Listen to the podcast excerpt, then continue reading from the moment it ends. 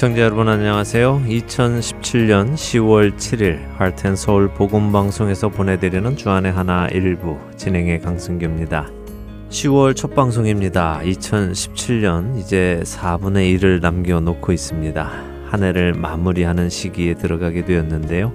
기도하시며 주 안에서 2017년도 영광스러운 한 해로 마무리하시는 여러분들 되시기 바랍니다.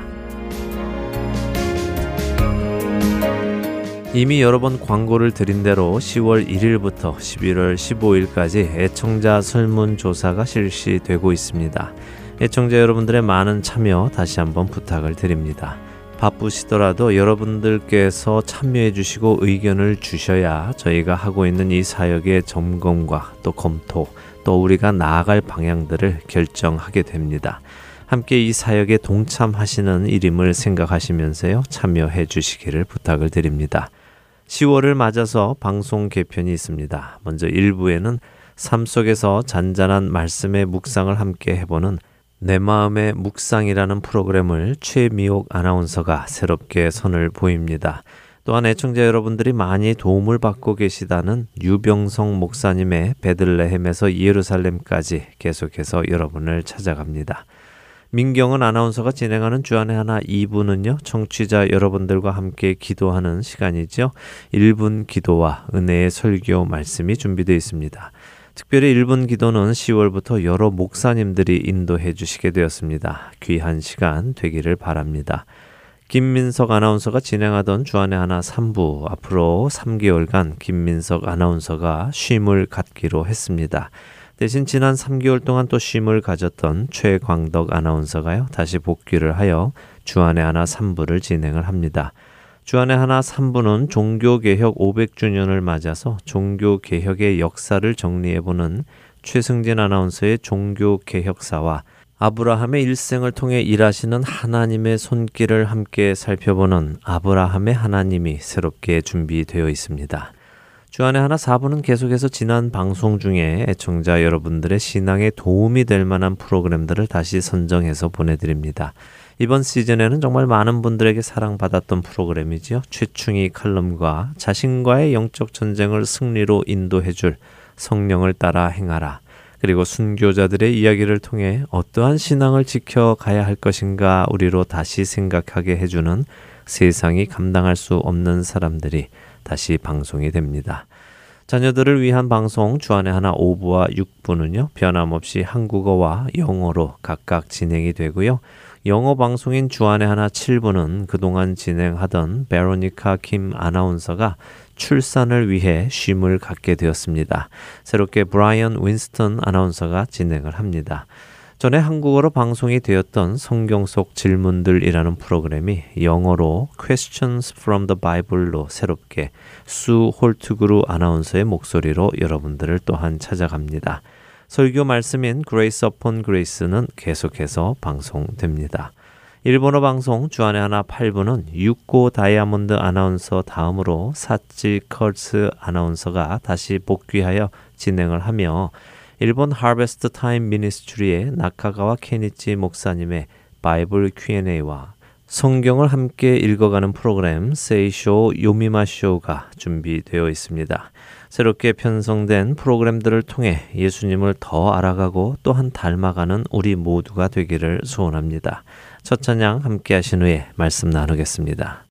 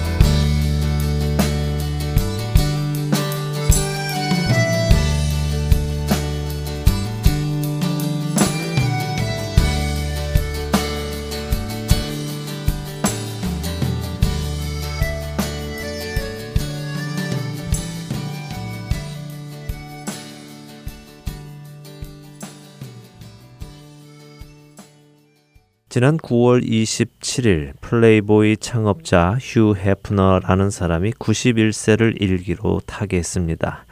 그는 1953년 플레이보이라는 성인 잡지를 창간하며 당시 최고의 미녀 배우였던 마릴린 먼로라는 여배우의 누드 사진을 잡지에 게재하여 단숨에 미국 대중의 논란의 중심에 섰던 사람입니다. 저는 사실 이 사람에 대해 별로 아는 것이 없어서 단순히 이 사람이 성을 좋아하는 호색한으로만 기억이 됩니다. 조금 정상이 아닌 사람이라고 생각해 왔지요. 어, 뭐 여전히 그 생각에는 변함이 없습니다. 하지만 그가 타계한 후 각종 언론은 그의 삶을 재조명하느라 열을 내고 있습니다. 그가 미국 그리고 더 나아가 세상에 어떠한 영향을 끼쳤는지를 설명하느라 많은 지면을 할애하고 있습니다. 이 기사들을 읽어보면 세상은 그를 대단한 성혁명가로 또한 인권 보호자로 설명을 하고 있었습니다. 그는 누구보다도 여성의 권리를 주장하며 여성 운동을 지지한 사람이었으며 동성애자들이 차별을 받던 1955년부터 동성애자들을 옹호해 주었다고 기록하고 있었습니다. 이와 함께 그를 사회혁명의 근본을 설계한 인물 중의 하나라고 평가하고 있더군요.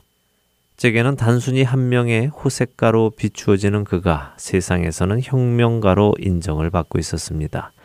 그러나 이런 세상의 평가와는 반대로 기독교계에서는 그의 삶이 미국의 타락과 세계의 타락을 더 빨리 이끌어 왔다고 평가합니다. 미국 크리스천 포스트의 칼럼니스트인 마이클 브라이언 박사는 휴 해프너가 일으켰던 성혁명은 오직 재앙만을 가지고 왔다며 그의 혁명으로 인해 우리가 살고 있는 이 시대에는 8살 된 아이들까지도 포르노에 노출이 되어 있고 12살 아이들은 성적으로 문란한 메시지와 영상을 주고받는 시대가 되었다고 평가했습니다.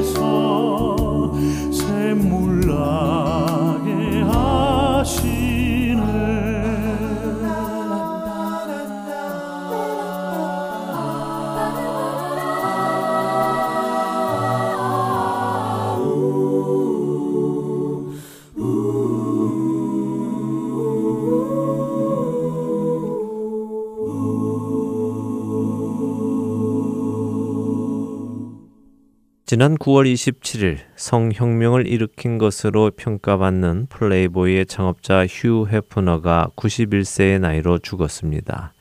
그런데 같은 날인 9월 27일 한국에서는 한 명의 찬양 사역자 목사님이 55살의 나이로 소천하셨습니다.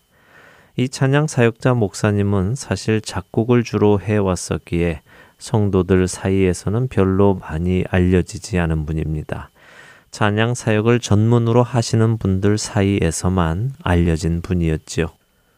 그리 많이 알려지지 않은 분이었기에 이분의 소천 소식을 알리는 매스컴은 없었습니다. 세상의 언론은 당연히 그분의 죽음에 관심이 없었지만 기독교계 신문들조차도 그분의 소천 소식을 다루지는 않았습니다.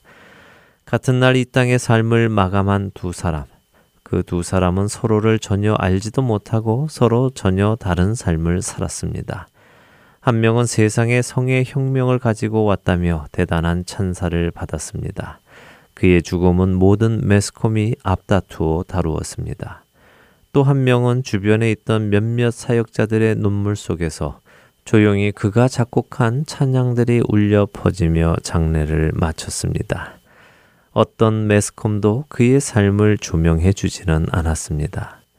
그러나 비록 이 땅이 그 둘의 죽음을 이렇게 차이가 나게 대한다고 해서 한 명의 삶을 성공한 삶, 또 한 명의 삶을 실패한 삶이라고 말할 수 있을까요? 어쩌면 세상은 그렇게 평가할지도 모릅니다. 그러나 이 둘의 죽음 후에 있을 일은 정반대의 일입니다. 이 둘은 똑같이 하나님 앞에 서게 될 것입니다. 그리고 하나님으로 받는 삶에 대한 평가는 다를 것입니다. 세상에서 큰 혁명을 일으키고 온 그 사람은 과연 어떤 평가를 하나님으로부터 받게 될까요? 비록 성도들은 알지 못하지만 한 평생을 하나님을 찬양하며 또한 말씀을 전하며 살았던 한 찬양 사역 목회자는 하나님으로부터 어떤 평가를 받게 될까요? 우리의 삶을 다시 돌아보지 않을 수가 없습니다.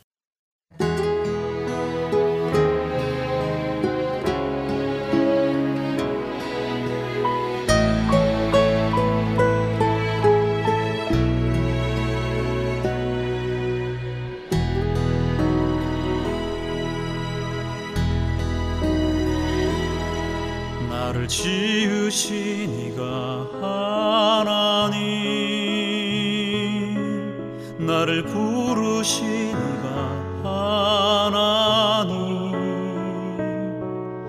나를 보내신 이도 하나님.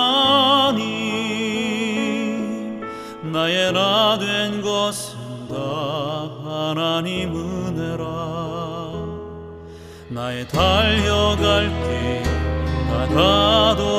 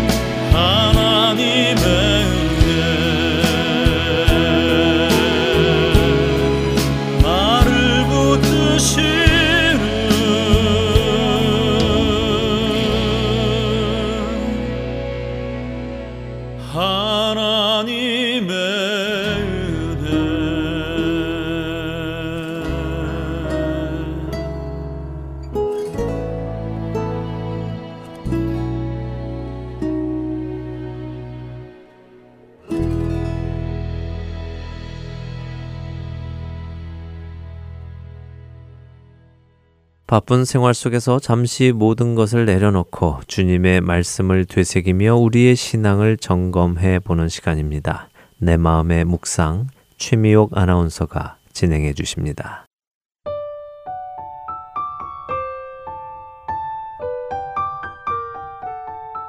하루의 일과를 마치고 잠이 들기 전 여러분은 그날 하루를 돌이켜 보시며 평가를 하시나요?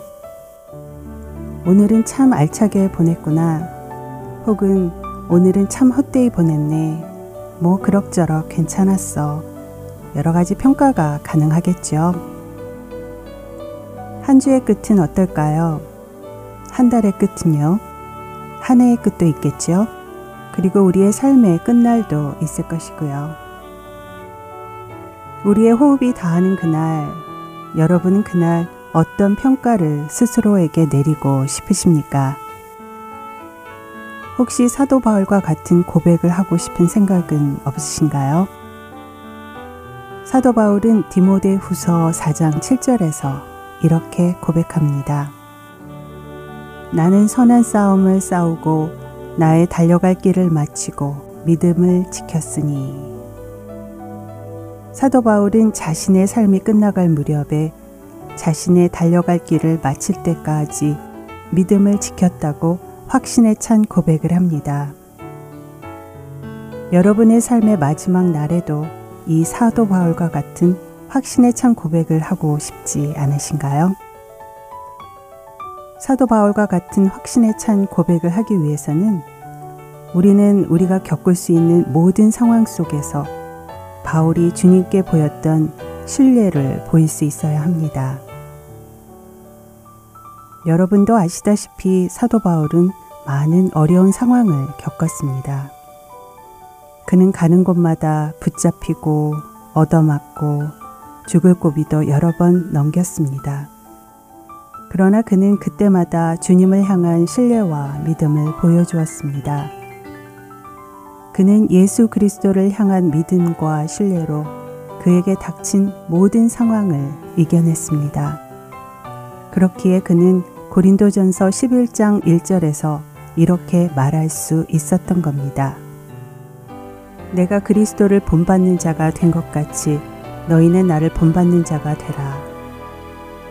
나를 본받는 자가 되라는 그의 말은 교만함이나 자만함에서 나온 말이 아니라 확신에서 나오는 자신감이었습니다. 유대교인들과 로마 정부가 그를 죽이려 하던 그 상황 속에서도 십자가에 달릴 수 있었던 것.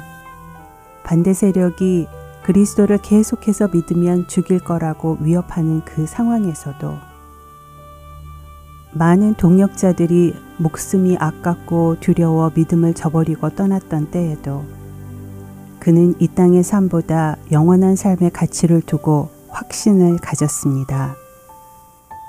이러한 믿음은 바울만 가질 수 있는 것이 아닙니다.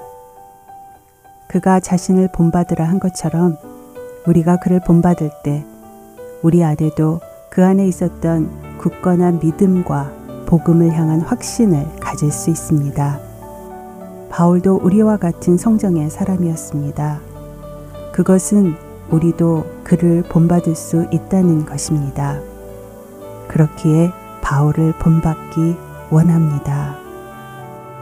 모든 때에 주님을 신뢰하고 의지했던 그를 본받기 원합니다. 그리고 바울처럼 내가 선한 싸움을 싸우고 달려갈 길을 마치고 믿음을 지켰다는 확신에 찬 고백과 또 다른 자들에게 너희도 나를 본받으라고 하는 그 자신감을 선포할 수 있게 되기를 바랍니다. 그러기 위해서는 오늘부터 그렇게 살아가야 할 것입니다.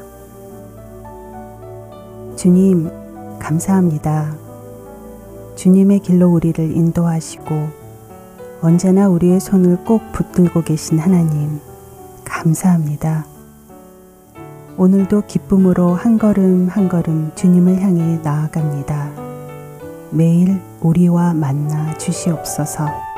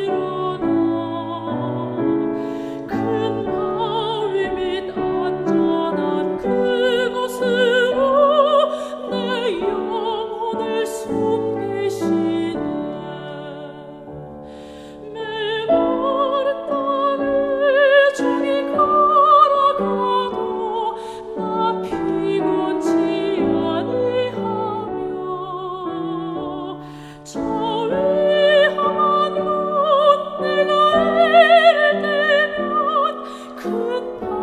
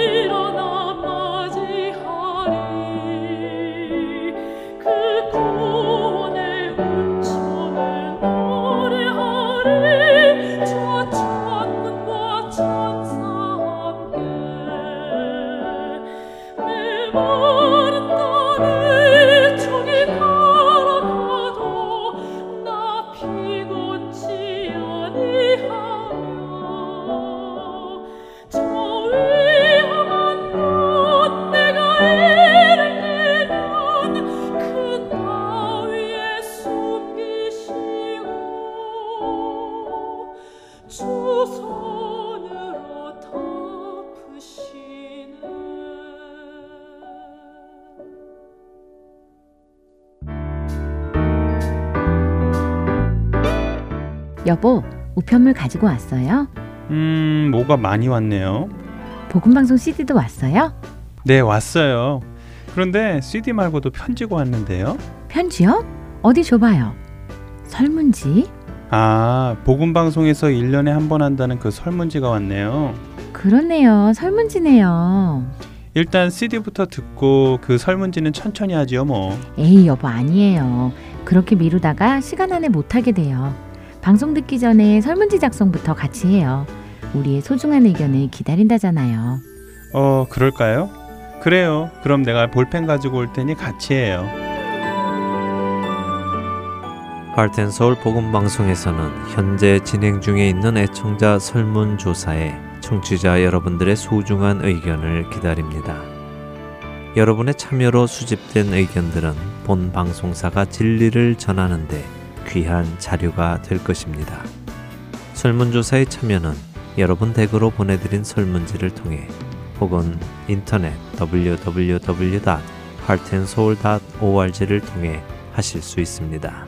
이번 설문조사는 10월 1일부터 11월 15일까지 진행되며 작성하신 설문지는 12802 North 28th Drive, 피닉스, 애리조나 85029로 보내주시면 되겠습니다.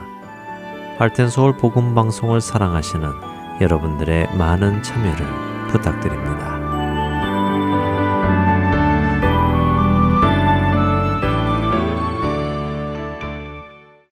할텐서울 복음방송은 인터넷 www.heartandsoul.org를 통해 매주 토요일 5시간의 한국어와 2시간의 영어, 1시간의 일본어로 복음을 전하는 선교회입니다.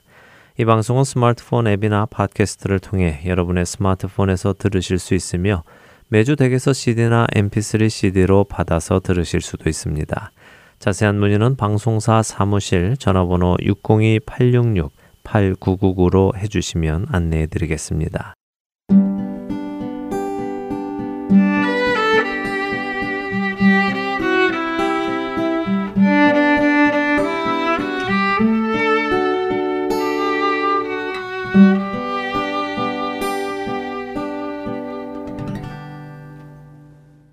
이스라엘에서 사역하시는 유병성 목사님과 떠나는 성경 여행 베들레헴에서 예루살렘까지 함께 하시겠습니다. 오늘은 바알 하솔이라는 제목으로 말씀 전해 주십니다.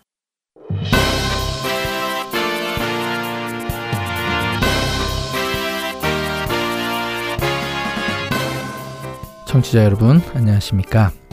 베들레헴에서 예루살렘까지 진행의 유병성 목사입니다. 다윗은 왕이 된 이후 주변의 국가들과 전쟁을 해야만 했습니다. 사무엘서 저자는 다양한 전쟁들을 한 곳에 몰아서 압축적으로 정리를 했죠. 블레셋과의 전쟁 이후 모압, 암몬, 아람, 에돔의 순서로 전쟁을 치루었습니다. 이 전쟁들을 사무엘하 8장과 10장에 나누어서 정리를 했습니다. 이 전쟁들은 사무엘 하 7장에 있는 나단 선지자의 예언이 실제로 성취되었음을 보여주는 중요한 증거들이었죠. 하지만 이 전쟁 스토리는 또 다른 중요 기능이 있었습니다. 사무엘 하 11장에서 있게 되는 다윗의 범죄 행위의 배경이 되는 것이었습니다. 이 전쟁들을 통한 다윗의 승리가 하나님께서 다윗과 함께 하신다는 증거들이었는데 한편으로는 다윗 범죄의 배경이기도 했습니다. 나단 선지자가 이 범죄를 꾸짖습니다. 축복을 예언했던 선지자이지만 다윗의 범죄에 대해서는 단호하게 하나님의 뜻을 전달했지요. 다윗의 범죄는 하나님을 업신여긴 것이었고 우리아리를 죽인 것으로 인해서 다윗의 집에서 칼이 영원히 떠나지 않을 것이며 다윗의 집에 재앙을 일으키겠다고 하셨습니다. 사무엘하 7장에서 나단 선지자가 선포한 축복이 그 다음 장부터 바로 이루어졌듯이 사무엘하 12장에서 선포한 다윗에 대한 심판도 이제부터 이루어질 것입니다. 이런 상황 속에서 오늘 28번째 여정이 시작됩니다. 사무엘하 13장 1절 그 후에 일이 있으니라. 이 구절에서 그 후에라는 단어가 또 등장합니다. 앞에서 설명드렸듯이 지금까지의 사건이 끝난 후에 새로운 사건이 소개될 때 사용되는 전형적인 관용구이죠. 다윗의 범죄에 대한 이야기는 끝났습니다. 새로운 이야기가 시작됩니다. 다윗이 왕으로 기름 부음 받은 후 다윗의 집은 점점 강하여지고 사울의 집은 점점 약해져 갔습니다. 이미 살펴보았듯이 점점 강해져 가는 증거 중의 하나가 다윗의 부인들이었습니다. 당시 정략적 결혼의 관점에서 보면 다윗이 결혼을 여러 차례 해서 아내가 많다는 것은 곧 국력 신장과 같은 개념이었죠. 그들 중 오늘 우리가 살펴볼 본문과 관련 있는 아내들은 아래와 같습니다. 사무엘 하 3장 2절. 다윗이 헤브론에서 아들들을 낳았으되 맏아들은 암논이라. 이스라엘 여인 아히노암의 소생이요. 사무엘 하 3장 3절. 둘째는 길르압이라. 갈멜 사람 나발의 아내였던 아비가일의 소생이요. 셋째는 압살롬이라 그슬왕 달메의 딸 마아가의 아들이요 오늘 여정에서 살펴볼 내용은 첫째 아들 암논과 셋째 아들 압살롬의 대결입니다. 다윗이 헤브론에서 유다족 속의 왕이 되었을 때부터 맏아들인 암논이 왕위 계승자의 권리를 가지고 있었을 것입니다. 분명히 그를 맏아들이라고 소개하고 있고 그의 어머니 아히노암은 거의 대부분 다윗의 부인 명단에서 제일 먼저 소개되고 있기 때문이죠. 그런데 둘째 아들 길르압은 이름만 언급되고 그 다음부터 전혀 등장하지 않습니다. 그래서 일찍 죽었을 것으로 추정됩니다.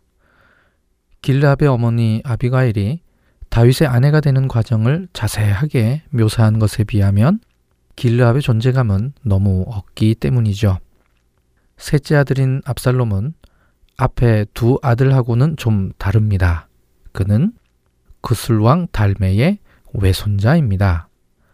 다윗의 아들 중에 최초의 왕족 후손인 것이죠.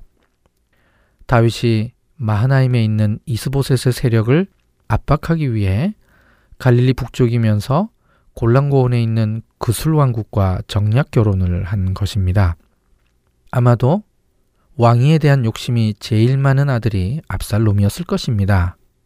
외가 쪽 후원을 많이 받을 수 있어서 나름 든든한 배경을 가지고 있기에 왕위에 대한 집착이 강했을 것입니다. 암노는 장남으로서 왕위 계승권을 가지고 있지만 셋째 아들 압살롬은 계속해서 이 특권에 대해 호시탐탐 도전했을 것입니다. 이런 정치적 배경 위에 오늘의 사건을 올려놓아야 합니다. 그래야 암론과 압살롬의 행동들이 이해가 됩니다. 사무엘 하 13장 1절을 연이어서 읽어보겠습니다. 다윗의 아들 압살롬에게 아름다운 누이가 있으니 이름은 다말이라.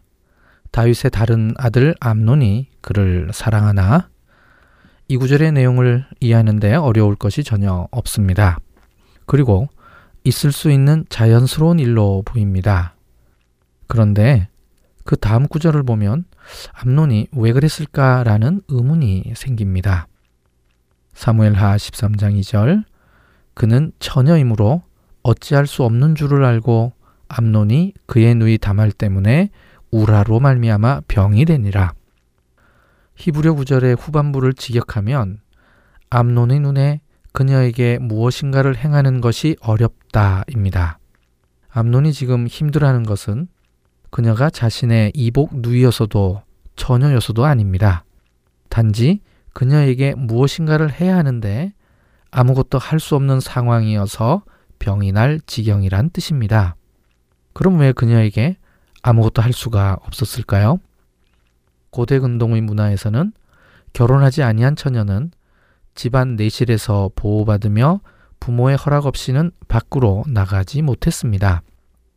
시작 부분에서도 말씀드렸듯이 왕위 계승자인 암론에게 가장 눈에 거슬리는 경쟁자가 있다면 압살롬입니다. 다말에게 뭔가를 해서 압살롬의 길을 꺾고 싶어 안달이나 있었을 것입니다. 암논의 의도가 순수해 보이지 않는 이유가 바로 여기에 있습니다. 진정한 사랑이 아니라 경쟁자 집안에 대한 편집적 집착이 그로 하여금 이런 상황을 만들었던 것이죠. 사촌 요나답이 다말을 그의 침실로 불러올 수 있는 관계를 꾸밉니다. 요나답은 사마 혹은 삼마라고도 불리우는 다윗의 형의 아들입니다. 이 관계는 아픈 척해서 다말이 암론을 간호하게끔 하는 것이었죠. 다윗은 암론의 계획에 속아 넘어가 다말에게 암론의 집으로 가서 음식을 만들도록 합니다. 다말은 암론의 집에서 과자를 만들었습니다. 암론은 계획대로 다른 사람들은 다 내보내고 그녀를 자신의 침실로 부릅니다. 그리고 동침할 것을 요구하죠. 이때 다말의 응답은 이러합니다. 사무엘하 13장 13절 내가 이 수치를 지니고 어디로 가겠느냐 너도 이스라엘에서 어리석은 자 중에 하나가 되리라 이제 청하건대 왕께 말하라. 그가 나를 내게 주기를 거절하지 아니하시리라 하되 이 대답을 통해 당시 왕궁 안에서는 두 사람의 결혼이 가능했던 상황으로 보입니다. 왕에게 이야기하면 정식으로 혼인할 수 있다는 말이기 때문이죠. 암론과 다말은 이복 형제에게 큰 어려움 없이 혼인할 수 있는 상황이었습니다. 그리고 오늘 본문의 전체적 분위기상으로는 암론이 다말을 범한 것에 대해서는 범죄로 여기고 있지 않습니다. 이 경우에는 출애굽기 22장 16절의 규례에 해당되기 때문입니다. 사람이 약혼하지 아니한 처녀를 꿰어 동침하였으면 납폐금을 주고 아내로 삼을 것이요. 암론은 다말과 강제로 동침을 합니다. 이제 뭔가를 그녀에게 한 것입니다. 암론의 입장에서 뭔가를 이루자 그의 본심이 드러나기 시작합니다. 이제는 그녀를 쫓아냅니다. 다말은 그에게 이 일은 옳지 않다고 항변하기를 강제로 동침한 것보다 이제 쫓아내는 것이 더 큰 악이라고 말했습니다. 그러자 암노는 종을 불러서 그녀를 쫓아냅니다. 사무엘하 13장 17절 그가 부리는 종을 불러 이르되 이 계집을 내게서 이제 내보내고 곧 문빗장을 지르라 하니 암논이 이렇게 한 것은 다말을 모욕함으로써 압살롬도 모욕하려는 의도가 작용했기 때문입니다. 사무엘하 13장 19절 다말이 죄를 자기의 머리에 덮어쓰고 그의 채색 옷을 찢고 손을 머리 위에 얹고 가서 크게 울부짖으니라. 여기까지는 암론의 작전이 먹혀드는 것처럼 보입니다. 공주에 오신 채색 옷을 찢으며 죄를 머리에 덮었을 정도로 다말은 슬퍼했지요. 가족이 죽었을 때 하는 행동입니다. 이 정도 상황이면 주변에 이 사건이 알려졌을 것입니다. 압살롬도 당연히 이 사건을 알게 되었는데요. 이상하게도 그는 다말에게 잠잠하라고 말합니다. 사무엘하 13장 20절 그의 오라버니 압살롬이 그에게 이르되 내 오라버니 암논이 너와 함께 있었느냐 그러나 그는 내 오라버니이니 누이야 지금은 잠잠히 있고 이것으로 말미암아 근심하지 말라 하니라 이에 다말이 그의 오라버니 압살롬의 집에 있어 처량하게 지내니라 압살롬이 이렇게 한 것은 지극히 전략적 반응입니다. 지금 이 문제로 암론과 대결을 해봤자 승산이 없기 때문이죠.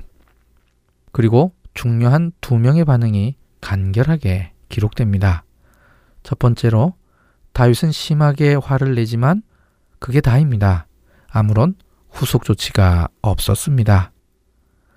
두 번째로는 압살롬의 반응입니다. 사무엘하 13장 22절인데요. 압살롬은 암논이 그의 누이 다말을 욕되게 하였으므로 그를 미워하여 암논에 대하여 잘잘못을 압살롬이 말하지 아니하니라.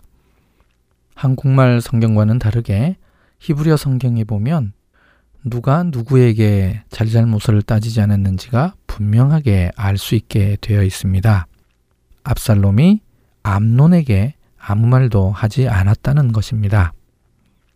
아마도 압살롬은 이때 창세기 34장에 나와 있는 시므온과 레위 같이 자신이 직접 복수할 것을 결심했을 것입니다. 이제부터는 압살롬이 복수하는 내용이 나옵니다. 사무엘하 13장 23절 만 2년 후에 에브라임 곁 바알하솔에서 압살롬이 양털을 깎는 일이 있음에 압살롬이 왕의 모든 아들을 청하고 암논이 다마를 욕보인 후 만 2년이 지났습니다. 그 2년 동안 다말은 압살롬의 집에서 처량하게 지내는 반면 암논은 달랐을 것입니다. 장남으로서 왕위 계승자의 권위를 여전히 유지하고 있었을 테니까요. 압살롬은 자기 집에서 다말과 함께 지내면서 꼬박 2년 동안 복수할 적절한 틈을 계속해서 노리고 있었을 것입니다. 압살롬에게는 재산이 많았습니다. 그술왕 달메가 외할아버지였으니 외갓집 도움으로 재산을 많이 형성했을 것입니다. 방금 읽은 본문에 압살롬이 양털을 깎는다고 했는데요. 이것뿐만 아닙니다. 그에게는 밭도 있었습니다. 사무엘하 14장 30절 압살롬이 자기의 종들에게 이르되 보라 요압의 밭이 내 밭 근처에 있고 거기 보리가 있으니 가서 불을 지르라 하니라. 압살롬의 종들이 그 밭에 불을 질렀더니 이 구절을 보면 압살롬의 밭이 요압의 밭 근처에 있었습니다. 이처럼 다양한 경제 활동을 할 수 있을 만큼 재산이 많았다는 것입니다. 그러니 예루살렘에서 제법 떨어진 곳에서 양털을 깎았던 것이죠. 양털 깎은 곳은 에브라임 곁 바알하솔입니다. 바알하솔은 히브리어로 바알 갓조르입니다. 현재 베델 북동쪽 8km 정도 떨어져 있는 제벨 알 아조르로 추정합니다. 히브리어 지명의 뜻은 마당의 주인 혹은 마을의 주인이라는 뜻입니다. 바알 하솔이 있는 지역은 베냐민 산지입니다. 이곳은 전형적인 산악지대입니다. 아마도 산 꼭대기 위가 평평해서 넓은 마당 형태를 이루는 지형이기에 이런 이름이 붙은 듯 합니다. 예루살렘에서는 멀리 떨어져 있지만 양을 키우고 양털을 깎기에 적합한 지형이기에 압살롬은 이곳까지 온 것이죠. 갈릴리 북쪽에 있는 하솔과는 완전히 다른 곳입니다. 그런데 이 장소를 설명하기 위해 에브라임 곁이라는 문구를 덧붙였습니다. 이 에브라임을 어떻게 해석해야 할지 지금도 논쟁 중에 있습니다. 일부는 에브라임 지파의 영역을 의미한다고 해석하는데요. 그렇게 되면 바알하솔이 에브라임 산지에 있다는 뜻이 됩니다. 그럴듯해 보이는 해석입니다. 하지만 조금 전에 말씀드렸듯이 이곳은 베델과 가까운 곳이기에 베냐민 지파 땅에 속하는 것이 분명하므로 이 해석에는 동의할 수 없는 것이죠.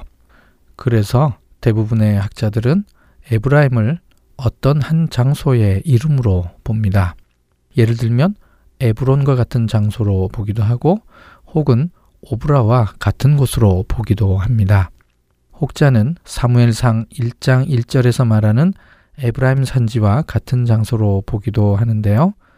구체적인 장소를 의미한다고는 하지만 그 장소가 어디인지 정확하게 특정하기에는 어려운 상황입니다. 그래도 많은 학자들이 이 견해를 따릅니다. 왜냐하면 히브리어 에프라임은 두 배로 증가 혹은 두 배의 결실이라는 뜻입니다. 그러므로 에브라임 지파와는 상관없이도 지명으로 흔히 사용되었습니다. 나중에 압살롬이 반역에 실패하고 상투가 상수리 나무에 걸려 죽은 곳 또한 에브라임 수풀입니다. 그런데 이곳은 요단 동편 마하나임 가까운 곳에 있는 수풀을 가리킵니다. 그렇다면 오늘 바알하솔도 에브라임 지파 땅에 있는 것이 아니라 오히려 바알 하솔 옆에 에브라임이라고 불리우는 어떤 지명이 있었던 것이죠. 그런데 놀랍게도요. 이 에브라임의 흔적에 대해서 신약 성경에서 찾아볼 수 있습니다. 요한복음 11장 54절 말씀입니다. 그러므로 예수께서 다시 유대인 가운데 드러나게 다니지 아니하시고 거기를 떠나 빈들 가까운 곳인 에브라임이라는 동네에 가서 제자들과 함께 거기 머무르시니라. 이 구절은 예수님께서 베다니에서 죽은 나사로를 살려주신 후의 일입니다. 유대인들이 죽이고자 하는 계획을 세우고 있음을 알게 되신 후에 잠시 조용한 곳으로 피신하십니다. 그때 가신 곳이 에브라임입니다. 예수님 때에 에브라임이라고 불리웠다면 이미 오래전 구약시대 때부터 이 이름으로 불려왔을 수 있다는 말이 됩니다. 요한복음의 이 구절에서 오늘의 상황을 이해할 수 있는 좋은 힌트가 있는데요. 빈들 가까운 곳이라는 것입니다. 그렇다면 압살롬은 빈들, 즉 광야와 가까운 곳에 있는 에브라임 곁 바알 하솔에서 양털을 깎은 것이 됩니다. 왜 그랬을까요? 이 일은 계획된 일이기 때문입니다. 다시 말해 도주하기 쉬운 곳을 택한 것이죠. 바알 하솔에서 동쪽으로 내려가면 요단 골짜기로 금방 내려갈 수 있고 이곳을 통해서는 원하는 방향으로 다 도망갈 수 있기 때문입니다. 이렇게 생각하시면 됩니다. 다윗이 사울을 피해 다닐 때 십광야, 마흔광야를 주로 활동 무대로 했던 것과 같은 이치입니다. 예루살렘 북쪽에서 그와 비슷한 지정학적 특징을 가진 곳이 바알 하솔입니다. 압살롬은 이곳에서 양털 깎는 일을 계획했습니다. 이것은 축제와 같은 즐거운 잔치였죠. 목자들에게는 이 일이 농사 짓는 사람들의 추수에 해당하는 것입니다. 이 잔치에 압살롬은 계획적으로 왕의 모든 아들을 초청합니다. 압살롬의 치밀함이 보입니다. 왕자들 초청에 더해서 다윗 왕도 이 잔치에 초청을 합니다. 다윗이 거절하자 왕 대신 왕위 계승 서열 1위인 암논이 참석하게끔 해달라고 요청을 합니다. 그래서 암논이 다유당을 이용해서 다말을 불렀듯이 이번에는 압살롬이 다유당을 이용해서 암논을 부르게 됩니다. 이렇게까지 치밀하게 준비한 압살롬이 자신의 종들에게 당부하는 말을 보면 암논을 죽이는 일이 쉬운 일이 아니었음을 짐작할 수 있습니다. 사무엘하 13장 28절에 보면 두려워하지 말고 용기를 내라고 권면해야 할 만큼 쉬운 일이 아니었던 것이죠. 암논이 왕의 계승자에게 개인 호위병과 같은 수행원이 있었기 때문입니다. 암논이 호위병을 동반했다는 표현은 없지만 다른 경우를 보면 충분히 짐작할 수 있습니다. 사무엘 하 15장 1절 그 후에 압살롬이 자기를 위하여 병거와 말들을 준비하고 호위병 50명을 그 앞에 세우니라. 열왕기상 1장 5절 그때에 학기세 아들 아도니아가 스스로 높여서 이르기를 내가 왕이 되리라 하고 자기를 위하여 병거와 기병과 호위병 50명을 준비하니 압살롬과 아도니아는 각각 적어도 50명의 호위병을 두었으니 암논도 비슷했을 것입니다. 압살롬의 명령으로 암논을 죽입니다. 놀란 왕자들은 각자 도망갑니다. 사무엘 하 13장 29절 후반부에 왕의 모든 아들들이 일어나 각기 노새를 타고 도망하니라. 그런데 이들이 묘하게 각자의 노새를 타고 도망갑니다. 말을 타지 않았습니다. 이들이 이렇게 한 것은 왕자들이기 때문입니다. 압살롬도 노새 타고 도망하다가 에브라임 수풀에서 상투가 상수리 나무에 걸렸고요. 솔로몬도 왕이 즉위식 할 때에 다유당의 노새를 타고 했습니다. 당시 노새는 왕과 왕자들의 전유물이었기 때문이죠.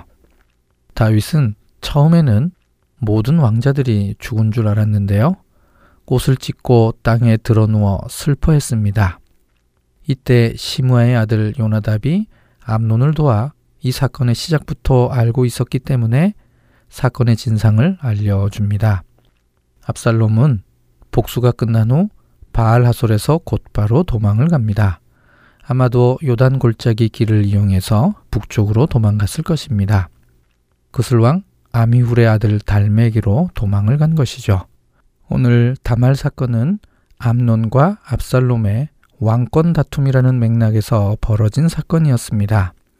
암논도 다윗을 이용해서 다말을 욕보였고 압살롬도 다윗을 이용해서 암논이 자신의 함정에 걸리게 했습니다. 압살롬의 칼이 암논을 죽인 것입니다. 칼이 다윗의 장남을 죽인 것이죠. 칼이 다윗의 집에서 떠나지 않을 것이라고 나단 선지자가 선포했는데 그대로 이루어지고 있습니다. 이 징계가 이제 막 시작한 것입니다. 오늘은 여기까지입니다. 다음 시간에 사무엘하 14장 1절에서 33절 말씀으로 다시 뵙겠습니다. 안녕히 계십시오.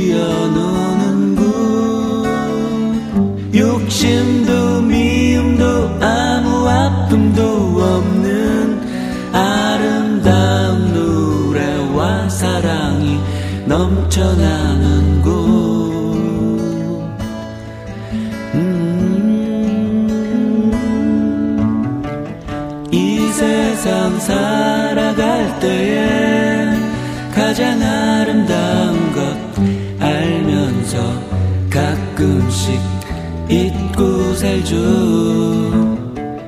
하늘나라 바라보면서 우리 살아갈 때 이 세상도 기쁜 곳이죠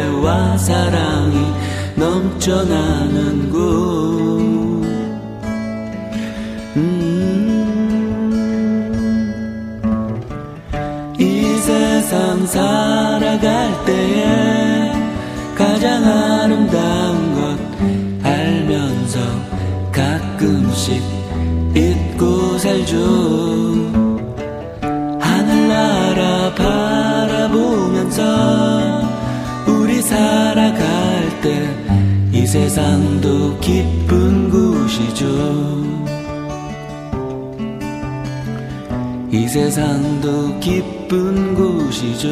이 세상도 기쁜 곳이죠. 이 세상도 기쁜 곳이죠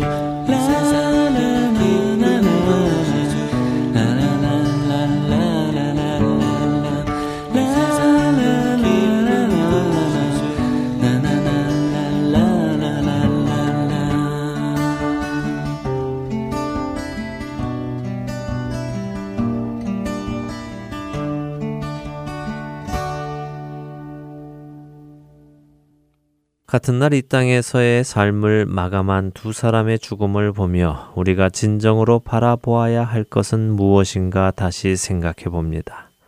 1억 달러에 육박하는 대저택에서 41년의 결혼 생활 동안 매주 다른 많은 여성들과 잠자리를 가지며 이 세상에 성혁명을 가지고 온 사람이라는 평가를 받은 사람과 많은 것을 가지지는 못했지만 짧은 인생 속에서 하나님을 찬양하며 세상이 볼 때는 초라하게 살아간 한 사역자의 삶은 저에게 그리스도인의 삶이란 어떤 것인가를 다시 생각해 보게 합니다.